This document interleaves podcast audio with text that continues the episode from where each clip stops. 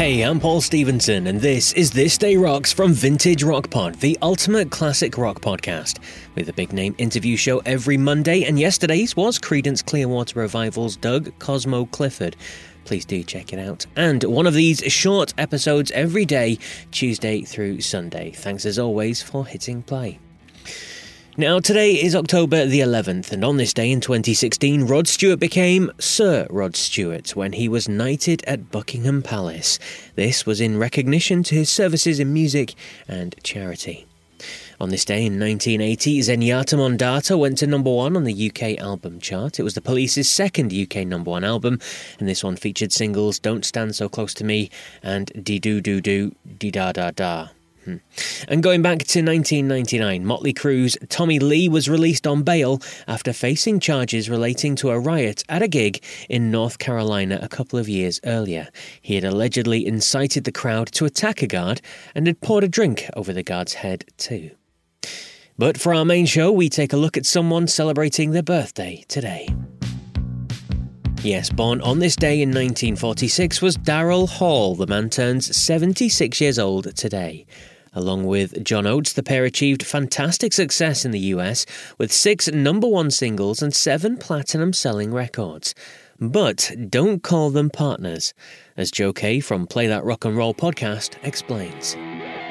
Daryl Hall turns 76 today, and he recently announced a tour based on his wildly popular web series, Live from Daryl's House with Todd Rundgren opening for him. In order to drum up some interest for this trek, Daryl's been making the usual rounds in the press, including a visit to Bill Maher's new podcast, Club Random. Now, I can hear you groaning from here. I get it. Bill Maher is not a guy who puts anyone in a good mood. But I have to give him at least a little credit for this. Bill has always made room for rock star opinions on his HBO show Real Time, as well as his old series Politically Incorrect and his new podcast is no different. He got an interesting discussion out of Sammy Hagar, so I thought I would tune into his recent episode with Daryl, which did not disappoint. Early in the conversation, the topic turned to songwriting, and while setting up a question, Bill made a reference to John Oates, saying to Daryl, You have a partner. Daryl's response to this seemingly innocuous comment was a fascinating look at how Daryl sees his relationship with John.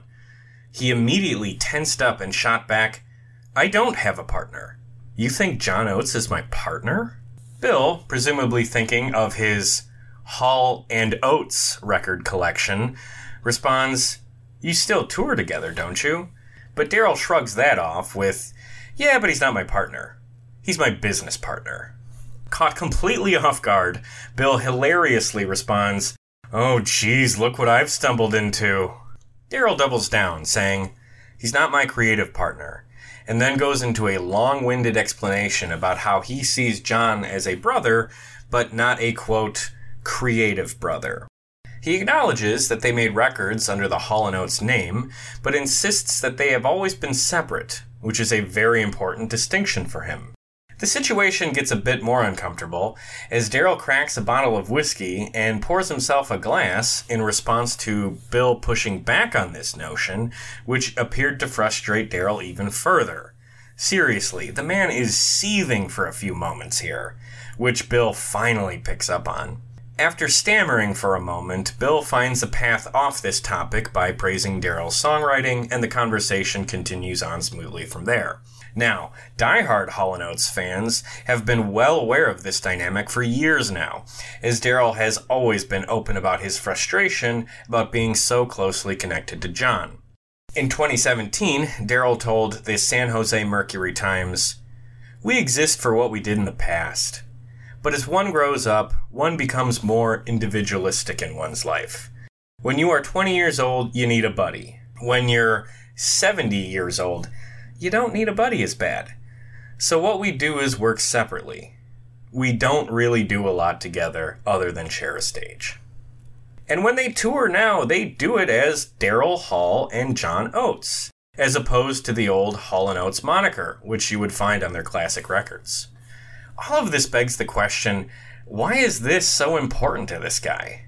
The easy answer is Daryl's ego. Daryl has never been a guy who holds back his opinions, and he strongly believes that he is far more responsible for Hall & Oates' success than John. And that's not new. There has always been an uneasy peace between Daryl and John. For instance, you can go back to a Rolling Stone profile on them from 1985, which includes this observation.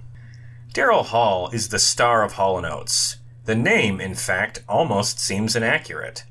Oates is, technically speaking, an equal partner, but Hall writes most of the songs, performs most of the songs, and dominates their videos and concerts. The two have a strange relationship.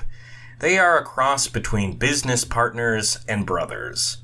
Hall doesn't seem to really like Oates, and Oates seems removed, even distant, from the entire Hall & Oates organization.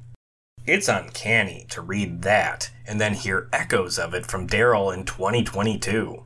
This same article also mentions the blatant homophobia these two men were subjected to in the 80s, as cruel rumors about them being gay lovers were often spread, all for the crime of releasing one album cover with glitzy headshots, and also for having a largely female fanbase. This was, of course, enough for Rolling Stone to actually ask Daryl about those rumors, and they weren't the only ones. Apparently, so many publications brought these rumors up to Daryl that he would be prepared with a snarky response. No, John and I have never been lovers. He's not my type. Too short and dark. Not a great answer, especially in hindsight, but it may be another explanation for Daryl's bizarre resentment about being so closely associated with John. I'll close with one last quote from this rather off the wall Rolling Stone article. While expressing some frustration about being labeled a pop act, Daryl blurts out, I think we're the 80s Beatles. If we had been born 20 years earlier, maybe the world would have seen that. There's something about our personalities that is very Lennon and McCartney esque. I know people will have trouble accepting that, but I don't have any trouble accepting it. This would be the one quote I would ask Daryl about today the Beatles comparison. Not as far as their output or talent goes, but about the Lennon and McCartney esque line. Because what he's referring to there, above all else, is a partnership. The brilliant Joe Kay there. Check out his show, Play That Rock and Roll podcast on your podcast app now. But that's it for October the 11th. I'll be back tomorrow with a clip from a rocking lead singer whose hit was infuriatingly kept off the top spot on this day by Bryan Adams' Robin Hood song. But until then, take care.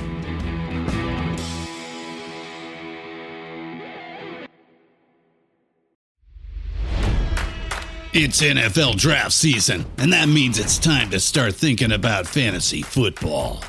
FantasyPoints.com features industry leading experts and prognosticators using proprietary hand charted data to help you score more fantasy points. FantasyPoints.com is the place to go for whatever kind of fantasy football you play. Whether you play fantasy football, daily fantasy sports, or do a little bit of everything, Fantasy Points has the meticulously researched content to guide you to victory.